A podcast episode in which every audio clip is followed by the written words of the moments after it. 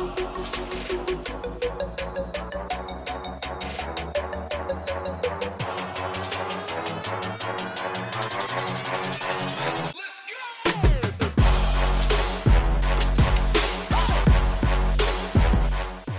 we go. Welcome back to the show. This is the ADF Underground brought to you by All Day Football. What's up, y'all? I am your host, Chris. They call me Chouse. Welcoming you back to the show. That's it, man. No more to be seen for the regular season. NFL 100 has been concluded. Super Bowl 54 is in the books. We have ourselves a champion. The Kansas City Chiefs defeat the 49ers to take the fir- their first title in 50 years very impressive contest it was. A lot of interesting dynamics went down. Um, we'll definitely break down the entire contest as it was, as we saw it play out. But, you know, like we said before, we're going to start most of these shows now with what's trending in the news. A lot of stuff happened over the past week uh, since we last had our pod. So, I mean, let's jump into that right now. First of all, big news before the Super Bowl obviously was the Hall of Fame class of 2020. We had Edgerrin James, Troy Polamalu, Isaac Bruce, Steve Hutchinson, and Steve Atwater. So, I mean, you can't be mad at this group. I mean, all of them were extremely elite in their categories uh, and, and, and performed admirably to elite levels uh, for a very consistent basis. So, I mean, when we dive right in and we start talking about, say, Edgerrin James, this was a guy that I was on the fence with to uh, get into the Hall of Fame simply because I didn't know if the entire body of work was enough for me to say Edgerrin James was a Hall of Famer. And I mean, I've seen a lot of people who agree with me.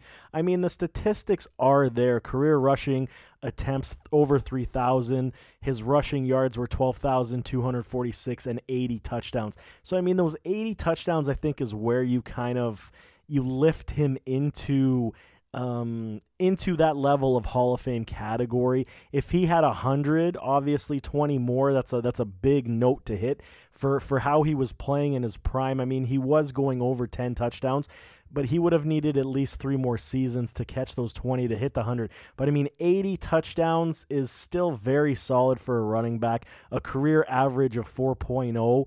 I mean, he was quite stellar in the pass game. This was one of the things about him that I didn't uh, appreciate enough when he was playing. I mean, he played basically his entire career with the Colts.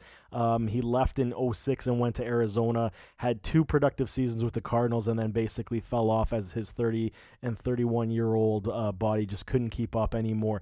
But he is in the Hall of Fame now. I mean, his best season on record was the 387 carries for 1,700 yards and 13 touchdowns. And then he also added those 63 receptions for nearly 600 yards and five touchdowns. That season was his explosion. He he was an absolute animal. His and that was his second year. His rookie season was very strong as well. So I mean, if his career would have continued to prolong that way, then yes, I would have no argument. But there was some stutter steps within his career. I mean, he did deal with some injuries, but he still did put up numbers. I mean, after his injury season in 2001, he, he lost two games in uh, 2002, but then from 2003 all the way to 2007, I mean, he didn't miss a beat. He was nearly 1200 uh, yards per per season. So, I mean, the argument is there. I didn't I didn't hate it, but I wasn't necessarily one of the first ones to sit here and tell you that I was a huge um, supporter of Edgerrin James being a Hall of Fame running back, but I understand it. I don't hate it whatsoever. The next guy that I really felt deserved to be here was Isaac Bruce from the LA Rams. He basically spent his entire 14 years in, uh, or sorry, in St. Louis um, before they moved to LA, and then he spent his last two years in San Francisco. Uh, basically, just didn't want to give up on his on his playing career. But when you look at his statistics, so he, his numbers still rival with with some that played in the old school days, like the Tim Brown, the Andre Reed, the last crop.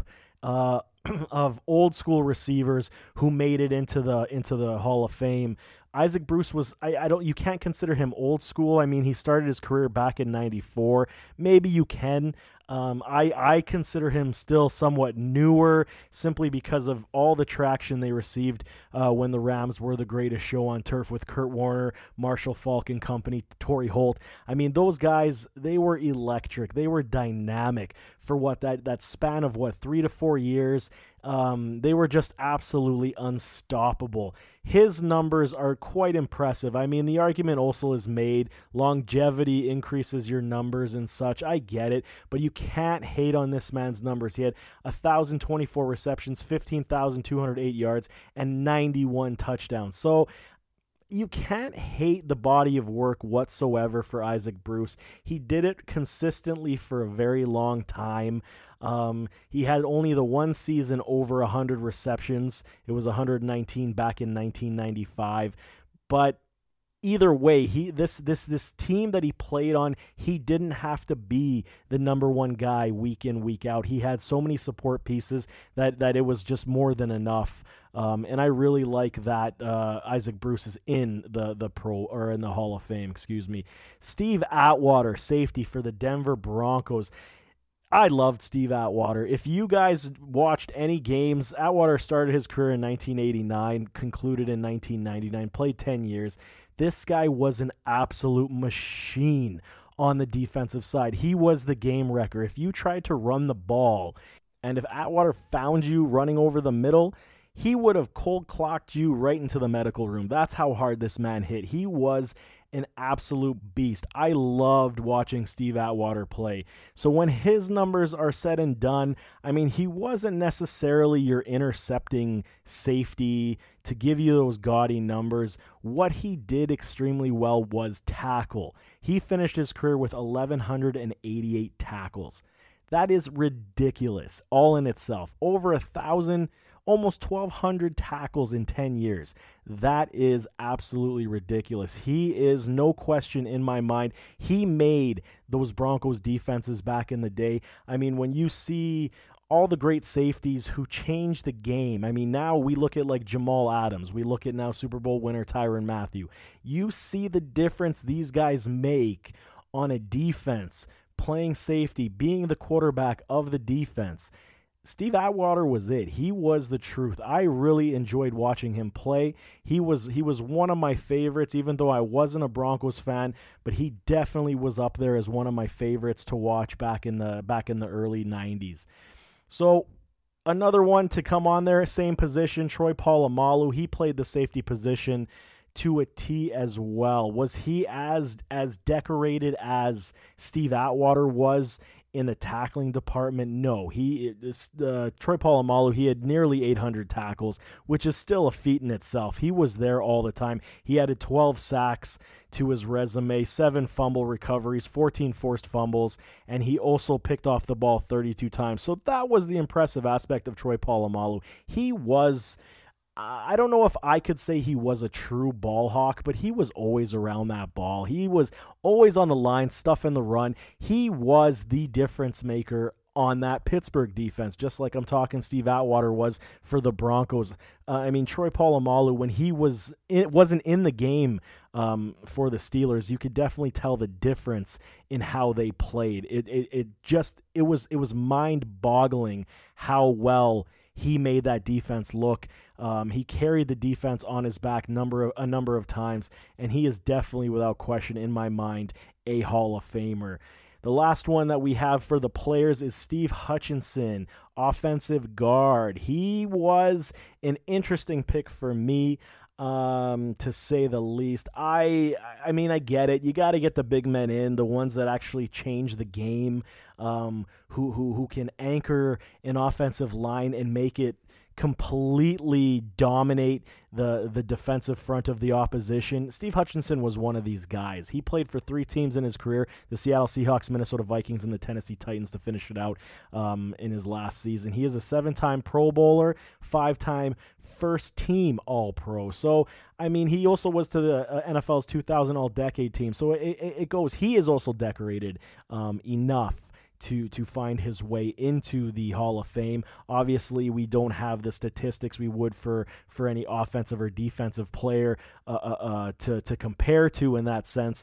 But uh, but he is definitely deserving to be in the Hall of Fame. So that is the players that are going into the Hall of Fame. I don't hate the class whatsoever. I mean, it could be a little light on superstar talent, uh, like I was saying. Edgerrin James could be the closest you have, but uh, we could also, like I said, make arguments um, to if he really truly is Hall of Fame worthy. But nevertheless, congratulations to the class of 2020. You deserved it. You are now your busts will be in Canton forever. So moving right along, we do have exciting news for the fact that XFL, the XFL, is coming on Saturday. It will kick off its first game of its uh, newly reformed league. I don't know how to think about this. I mean, I see a lot of people on Twitter, they're very excited. You know, obviously it's more football. That's fantastic. Can't get away from that. My only problem is is it going to be just like uh, the Alliance of American Football again? Is it going to be like the XFL of old? Um, I I truly believe that there is room for a developmental uh, secondary league um, that the NFL could use as a filtration system to develop talent. The difference is here is that most of these leagues will take talent or or lessening talent from the NFL rosters who who who aren't necessarily playing anymore or haven't gotten their shot. Um, uh, and and what are you really gonna see from the product? It's not that you're evaluating uh, young rookies that didn't make a roster or second or third year players on the cusp of making an NFL roster. This is you're, you're seeing veterans uh, who used to be backups on NFL clubs now being starters um, for these XFL teams. Um, so when it comes to what is your expectation of the entertainment value, I mean, it, will probably be high simply because this is a WWE Vince McMahon product. He is going to probably again pull out all the stops to try to get people engaged. Um, but I truly, truly wonder after a few weeks of play how engaged the fan bases will be in these cities.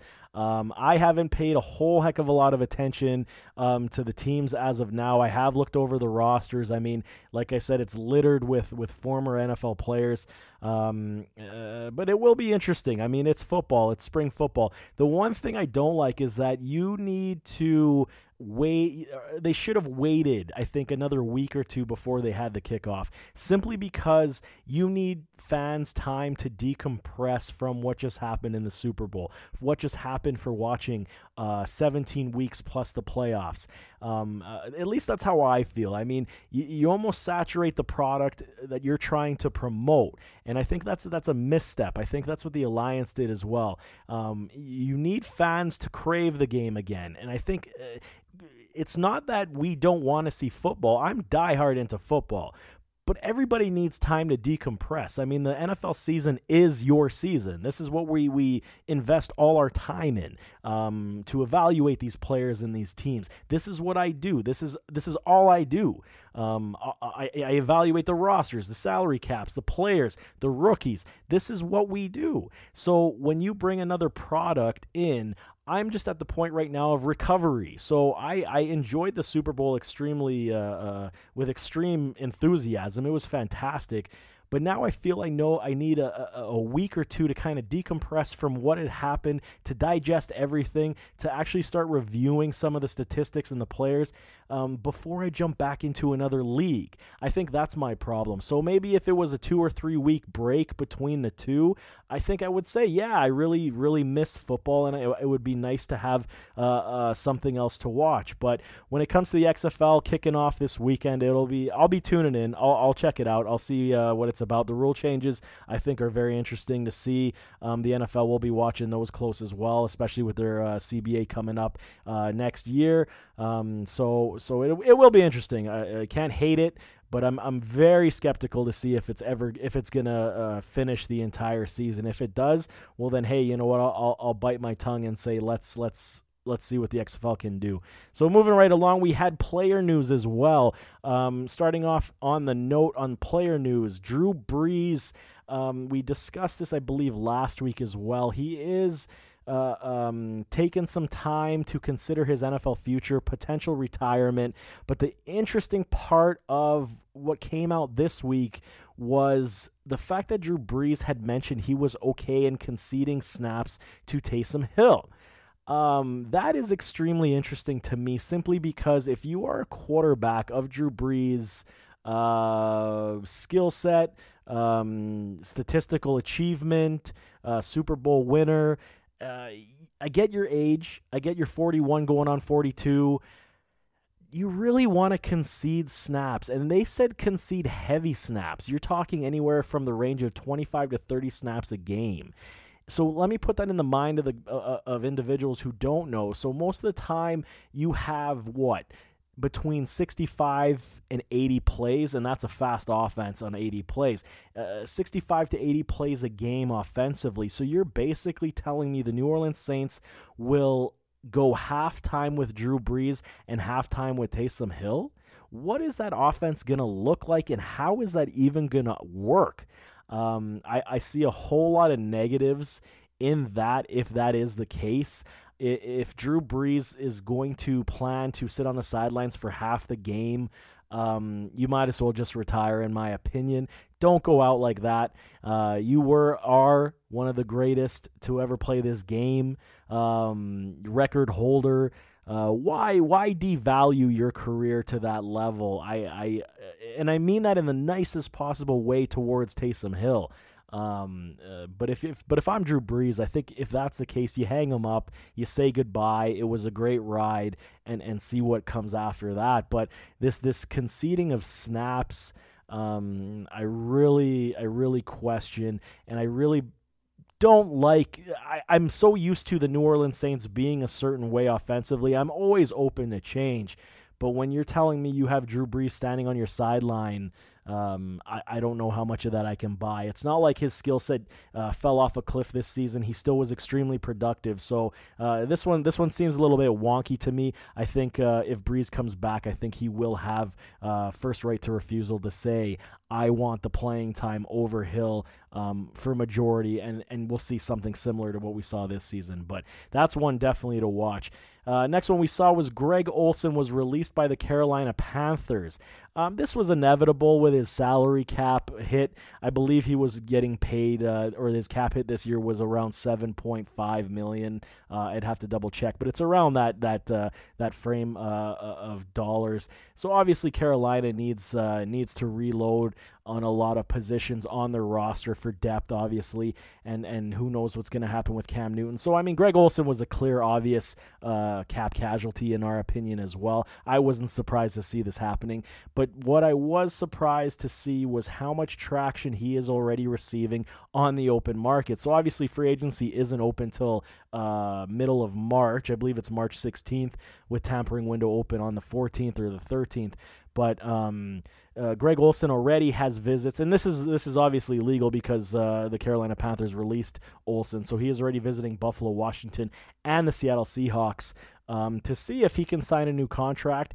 And and it's obviously not going to be a, a, a long term deal. You're going to see a one year, max two year deal. I can see it only being a one year uh, top dollar top dollar deal. So whoever is going to pony up the most dough, he's obviously, in my opinion, I think that's where he's going to land. Um, what do we see Olsen getting? Uh, can we can we really see him getting that seven million dollars? I mean, the Bills have cap space uh, galore. I believe they have eighty-one million dollars uh, to spend, but uh, you want to spend it. If that's a one-year deal, you're paying him seven million. I don't hate it. Um, Olsen is has ties to Brandon Beane and uh, Coach Sean McDermott. He would solidify a position uh, of need. I mean, Dawson Knox, he is an improving player on the Bills, um, but Tyler Kroft, obviously, he dealt with a ton of injuries. So, I mean, he would obviously kick him out. Uh, um, but you would have depth at the position, and Greg Olsen would be a fantastic piece to help Josh Allen grow that much further. When it comes to the Redskins, uh, kind of similar in that sense. He would give you a, a, a massive uh, fill for a massive need. Uh, Lord knows what's going to happen to Jordan Reed. Um, after the off season into the season. I mean, his concussion problems, I, I believe, will end his career. I don't think he'll he'll one more hit and he's he's KO. And and, and you gotta at some point uh, the medical staff of all these teams, especially the Redskins, have to step in and say uh, when is enough enough um, for for future damage to his brain. Um, CTE obviously the the main problem there, but when it comes to the Redskins, it is a it is a good um, idea for Olsen to go there simply because now you have the question marks with Jordan Reed. Uh, uh, Vernon Davis announced his retirement, so there is a massive need there as well. Olsen, obviously, he can still block with the best of them. Obviously, the speed is not there anymore, but he still has capable hands and he can be a red zone target. So I still like uh, Greg Olsen's game, and I think he could help him out. As for the Seahawks, if he goes to Seattle, I think he'll be more of a secondary piece, uh, more of a depth because Will Dissly, I mean, let's not kid ourselves. He was he was ramping up and picking up steam. He looked like a tight end one um, that Russell Wilson could get on tune and on board with for an entire season if he could stay out of the medical room. He's coming off that torn Achilles. So if he goes to Seattle, I think that that helps the Hawks. Um, not only from their offensive line troubles, but now it gives you multiple tight end options, which we are seeing a lot of teams um, start to go to, uh, copying each other, um, having the dual tight end threats who can also block and catch. Um, that way, you really don't know are you running or are you passing. It's it's uh, we're seeing a lot of teams do this now, and it's a good formula to have. So it'll be interesting to see. Uh, as a Bills fan, I, I wouldn't hate uh, Greg Olsen going to Bills Mafia whatsoever. I think it would be a great sign for that club. So when it comes to the next one that we saw that was interesting was Derrick Henry's contract, and that is him suggesting that the floor is Zeke Elliott's contract. This was interesting to me, and it's not that I hate the comment that the floor is what Zeke got because he's earned it. I mean, let's not kid ourselves. Derrick Henry, he came out to play in his contract season and he lit it up. He lit it up in the playoffs to prove that he is one of the most difficult running backs in this in the NFL to stop, especially when you get into the fourth quarter where Henry just unloads on you and these defenders don't want to be hit anymore. But are we really gonna start discussing six years, 90 million and 50 million guaranteed for Derrick Henry. Is this what we're discussing? Because I was, you know what? Okay, I ate my words. I I I gave Derrick Henry a lot of flack uh, early on in the season, and I mean rightfully so. Anybody jumped on the same same train that I did, and I, I wasn't convinced only because for players like Derrick Henry, it seems that when he wants to turn on the switch, he looks like absolute elite. Um, but when he doesn't turn on that switch, he is very vanilla. And we've seen this. So nobody can sit here and tell me that I'm wrong. The tape is there. Uh, yes, lack of touches. Does that contribute to Henry? He's a volume runner. Absolutely. Uh, Coach Vrabel definitely changed that aspect of his game this uh, and the scheme of the offense this year. He said, give Henry the touches, and this is what happened. You saw 200 yards how many times? Um, but when we're talking about that kind of money, and everyone will argue it, this is a passing league. You can find running backs in any round of the draft, blah, blah, blah, right? That is the main argument. Look at the Super Bowl. You had running backs that weren't drafted in the first round, don't make big dollars. Damien Williams, Raheem Mostert, Tevin Coleman, not making big, big dollars, and both teams are in the Super Bowl. So, I mean, for me personally, I truly believe there is multiple ways to build a club. You don't necessarily just have to be this passing team, and the Titans definitely prove that. Ryan Tannehill is not an elite quarterback. I am still a fan of Ryan Tannehill when he is in the correct system, when he is allowed to do what he does well. When you pigeonhole quarterbacks like Ryan Tannehill, you see what happened in Miami. Don't ask too much of him. He is a 4,000 yard passer, so the pass game will be there. But I truly believe that Derrick Henry was a monster reason why Ryan Tannehill's career was recovered in Tennessee. There's no question about it. You have the play action pass. Ryan Tannehill is extremely capable throwing off that play action pass, and he will be again. But here's the key because Ryan Tannehill is also a free agent. Do you lock up both men? And if you lock up Ryan Tannehill, what are you locking him up at what price? So if you're spending six years at 90 million with 50 guaranteed going to Henry, what are you spending on Ryan Tannehill to keep his services in Tennessee? That will be one that I will be watching very closely because for me, Derrick Henry can succeed without Ryan Tannehill, no question. Can Ryan Tannehill succeed without Derrick Henry? I truly question it. Um, so it, it, it's very interesting. The argument will be had all the way up to free agency. Um, is Henry worth the money? Um, is he Zeke Elliott? And this is where I'll say no. I'll still continue to say no. Is he Ezekiel Elliott worth that money? I'll still say no. Um, do I like and have I uh, lifted my appreciation for Derrick Henry and what he can do? Absolutely. Um, I'm not a Derrick Henry hater as I was uh, last season and coming into this year. But when you're talking that type of money locked in, you really set your team up for disaster, especially if it's a player like Henry who has that switch where he turns it on and off. So, enough of that. I mean, we'll see. Uh, this it'll be a very interesting conversation. So, the other one that we saw, there was two quarterbacks um, on the on the news headlines that were trending. One of them was Tom Brady, and this was interesting to me because we don't know. I mean, are we speculating more? Uh, yes, because I, do we believe that Tom Brady is going to leave New England? I, I, I just severely doubt it. He why would why at this point of his career would he leave uh, the team that he's been with his entire career?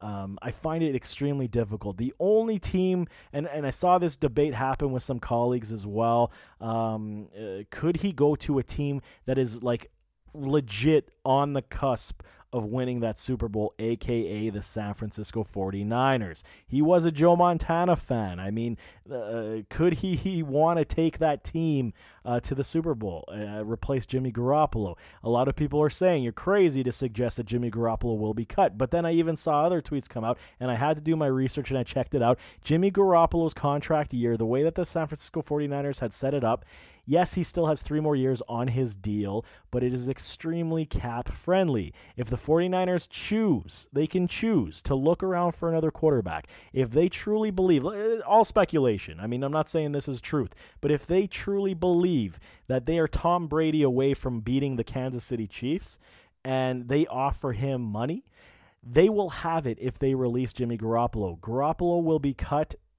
hypothetically He'll be cut and the and the 49ers will only owe 4.2 million dollars. They will save 60 million. So they will have money on the books. And the way that Jimmy played in the playoffs, granted scheme was there. I mean, Kyle Shanahan used the run game, so you can't fault Jimmy for that.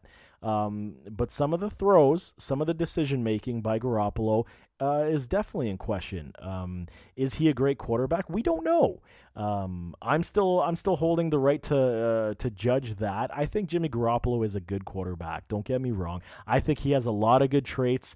Um, and he showed it. I mean, the New Orleans Saints game, we discussed this how many times. Go back and watch that game. Jimmy played uh, lights out. You know, he threw four touchdown passes against the Arizona Cardinals. Granted, uh, weaker defense, but still, you have to do these things against any team in the NFL to show that you are a, a great quarterback. I believe Jimmy is is on the cusp uh, of anywhere from from being good to great. Um, a few in, uh, inadequacies he needs to change within his game, and I, and I think that you will see the the, the switch flip in that regard. Um, but the interesting thing was Tom Brady also said. Um, uh, Uh, it is more about New England. It's not about the money because New England's already saying that they will offer him upwards of thirty million dollars to come back for the for next season, and Brady has already stated it's not about the money. Um, it's about the weapons that are built around me. And I believe him because, I mean, look at his time in New England. Has he ever been paid like a top tier quarterback outside of maybe one or two years? No. I mean, he's always taken the hometown discount for the Patriots. And, and why would this be any different? I mean, he has a, he has a legit argument that this season just didn't pan out because he just didn't have the weapons. The chemistry wasn't there. The players he had didn't meet uh, the requirements that he sets as his standard and and it's an interesting topic, and it's going to be very intriguing to see where Tom Brady goes. But don't don't edge out the San Francisco 49ers. That one has a couple ties, and I would be uh, very curious to see him go there. The other quarterback that we saw that will be making headlines this offseason is Dak Prescott. So the Cowboys have been on record, have struggles, uh, reaching a number that is uh, equal for both sides to be happy with. And I knew this was going to happen. A lot of people, okay, we see the stats that uh, Dak Prescott has been putting up. This season was one of his better years. I just see if Jerry Jones, this is the thing. If Jerry Jones believed that Dak Prescott was that true elite quarterback, he would not hesitate to pay the man. He paid Zeke. He hesitated on Zeke only because Zeke is the running back.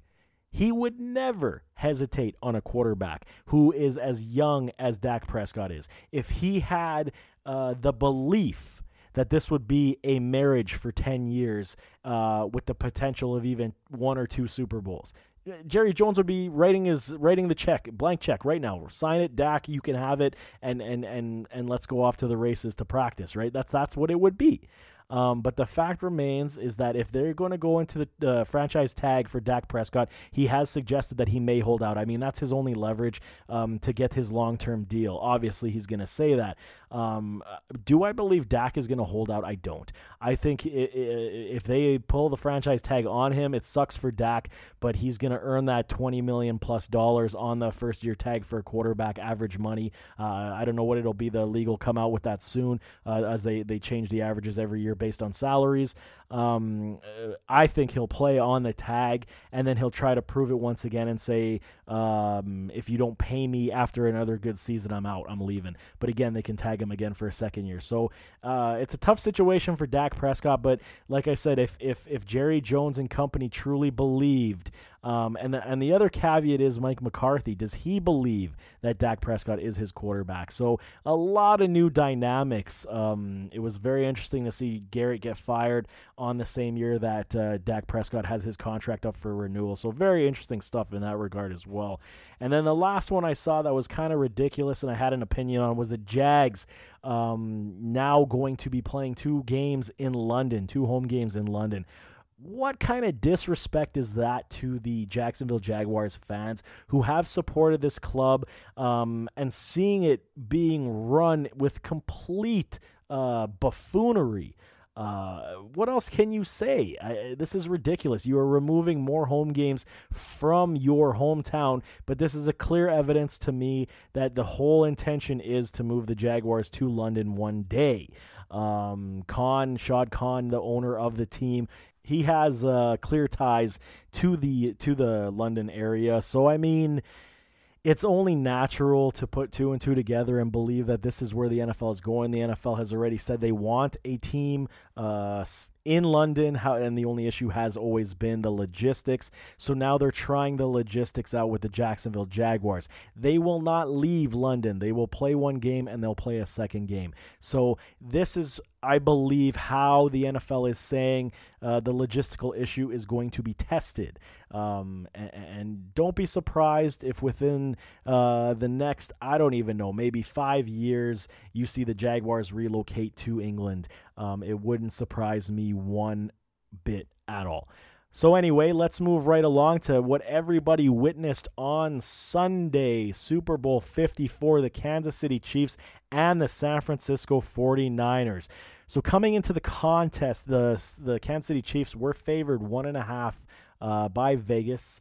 Um, I took the spread to uh, for for Kansas City to cover simply because if you read the article on All Day Football, uh, it was basically a point spread game preview um, piece. Um, but my rationale on the whole contest was yes, did I love the the 49ers defense and what they were able to do with that front seven? Absolutely. I just my mouth waters every time I watch these dudes play. They're just so damn good that that you can't take your eye off it. I mean, when you watch his game, Joey Bosa was a machine. He was an animal. He you saw him basically going full bore on every play, and this is why my my gut was telling me, you know, uh, uh, choose the 49ers to win this contest because it's it's it's going to be a defense wins championships.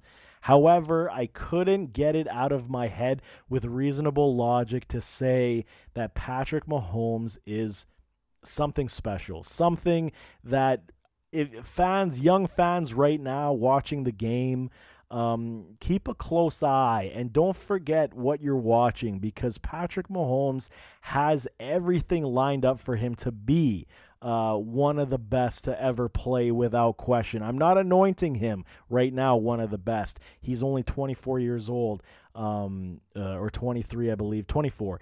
Um, but I am not anointing him, but this is this is how it starts. Uh, uh, fans of football who who are witnessing something magical happen um, uh, uh to win a Super Bowl at that age. Um, to take his team back the way he did. So obviously everyone watched the game. Let's jump right into to what had happened. So the 49ers, they basically the first quarter was kind of up and down. The 49ers looked to be dominating a little bit, and then Kansas City uh, uh, uh, came back with a Patrick Mahomes touchdown run with a good drive down the field. And Kansas City looked very strong at that point as they added another field goal in the second quarter. But this is what happened with the 49ers. Something changed after that field goal where where their entire game plan defensively altered and they started playing a lot better offensively. Kyle Shanahan's play calling was superb. Deebo Samuel got into the mix. The run game was working. You know, we had their first touchdown by the Niners by the Kyle Juszczyk uh, just a beautiful play, uh, play call, play scheme, and then a pass by Jimmy Garoppolo to to Juszczyk, who who made an absolute extreme effort to jump into that end zone. Was absolutely beautiful. And then Robbie Gould in the third quarter, he did tack on another field goal,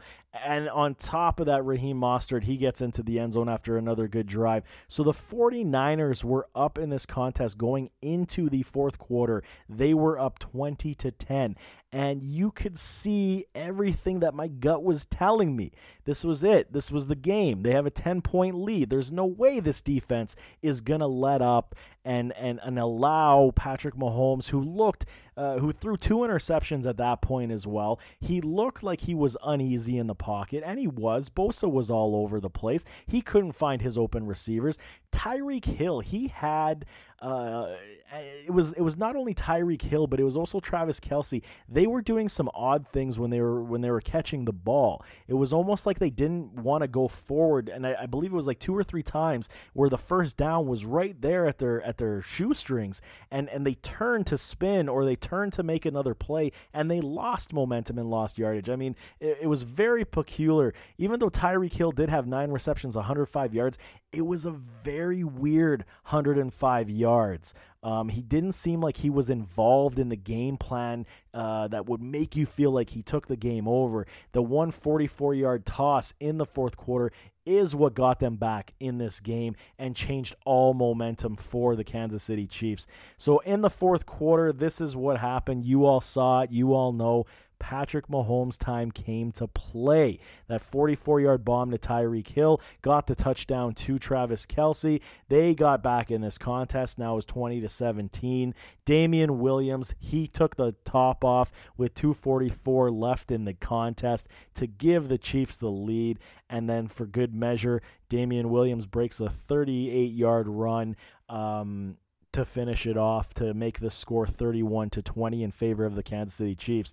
So the game was very interesting all in all. I really felt that Sammy Watkins was going to have a big day only because of how good the 49ers defense is. I really felt like they needed somebody else to step up step up and Sammy Watkins really did that. He caught 5 balls for 98 yards. He was superb. I mean, this was the Sammy Watkins that I've been preaching since he he came out of Clemson, since the Buffalo Bills drafted him. I I took a lot of heat saying that he was uh, the best and he still has a lot of the best uh, Uh, talent uh, uh, of the class. I mean, I get it, Odell Beckham, uh, Mike Evans, but he is up there for ability and talent. I mean, speed, route running, agility. His hands were great coming out of college. His issue was injuries always, and then now he had a dropping problem his last couple years uh, uh in the league. So, I mean, the whole body of work has never come together for Sammy Watkins, but on Super Bowl Sunday, he came out and he made made things happen. He was an absolute X factor for this Chiefs team, which allowed them to win in this game. So, a couple things um, uh, also that I wanted to discuss that I found to be peculiar. Kyle Shanahan. So, I feel bad for the man, um, but he's an obvious now. We can we can start to say uh, does he have a problem closing out contests? So when you're up 20 to 10, I believe there was about 5 minutes 30 some seconds left on the clock. You had the ball first and 10.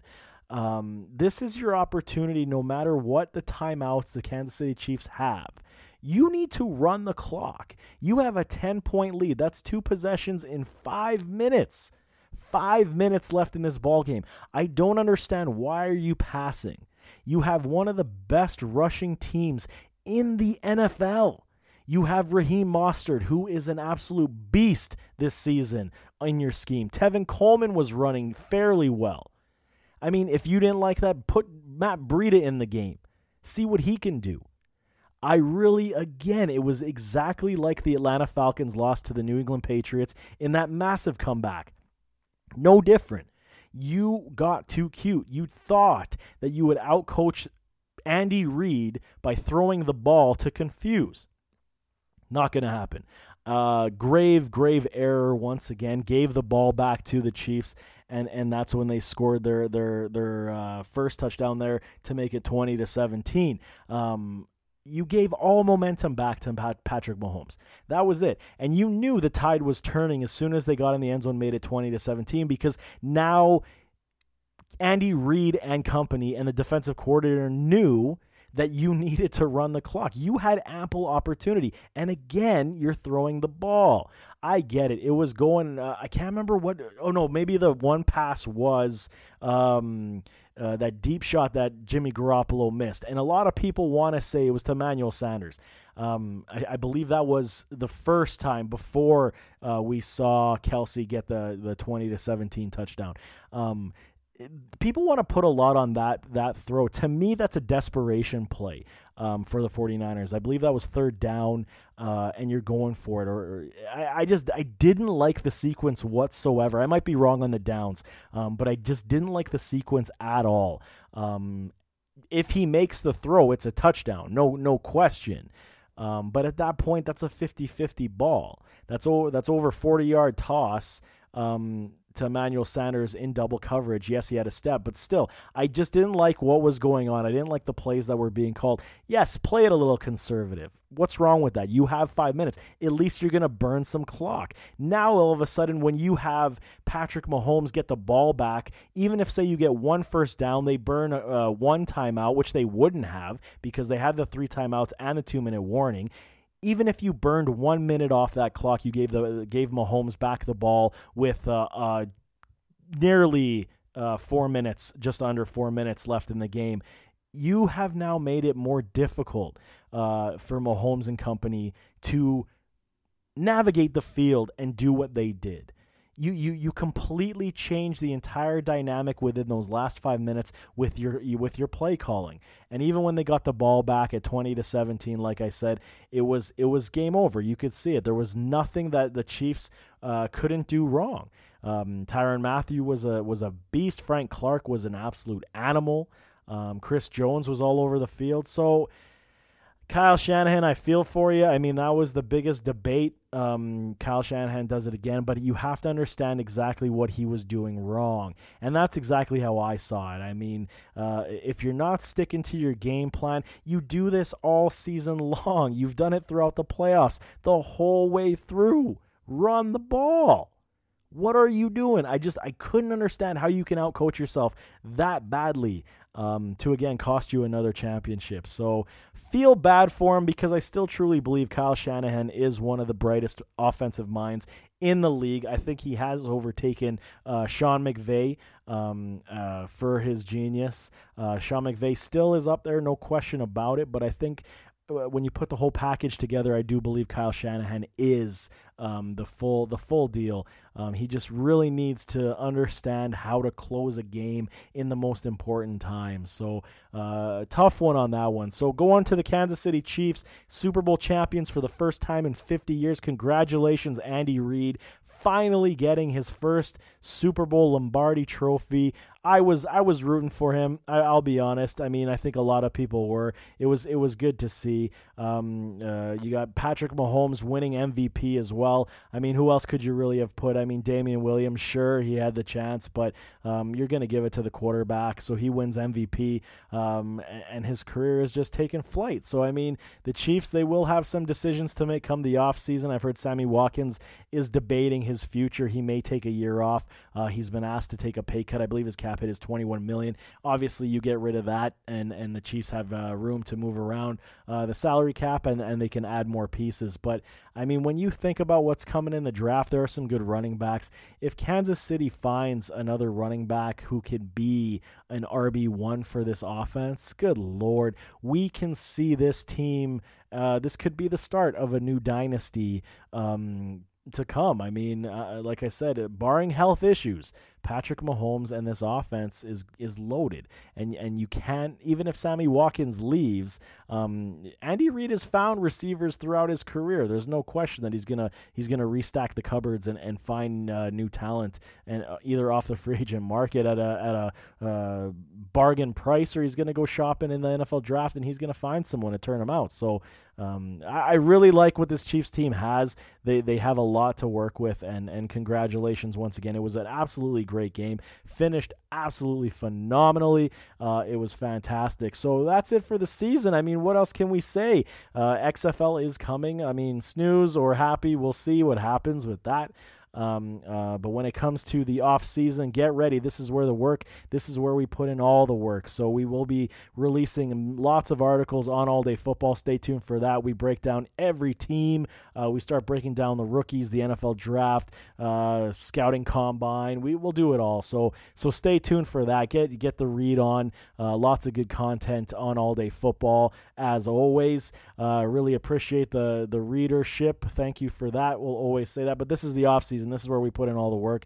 This is where you will get prepared for next year's fantasy football drafts uh, for the season. We will again be doing the ADF playbook. If none of you are aware, uh, that's our fantasy football guide that will come out uh, sometime early uh, summer, late spring. So so stay tuned for that as well. Thing is chock full of information. Uh, gonna keep you ready for the fantasy football season. Um, lots of good stuff coming along. So stay tuned uh, with the podcast. We'll always be here all off season. We may uh, miss a week or two depending on content, but you never know. You know, once a week, I like it. I, I like being here with you guys. Hopefully, you like listening. The numbers are showing very well. So thank you all for tuning in. And that's it, man. NFL 100. The season is concluded. We will have everything coming. So, on that note, Thank you all for tuning in. You can find me on Twitter at Chris underscore ADF1. You can find the show on Twitter at ADF Underground. The show is obviously on iTunes, Spotify, iHeartRadio, Podbean, and wherever you find your shows. So until next week, stay humble, stay peaceful, and take care of each other. I'm out.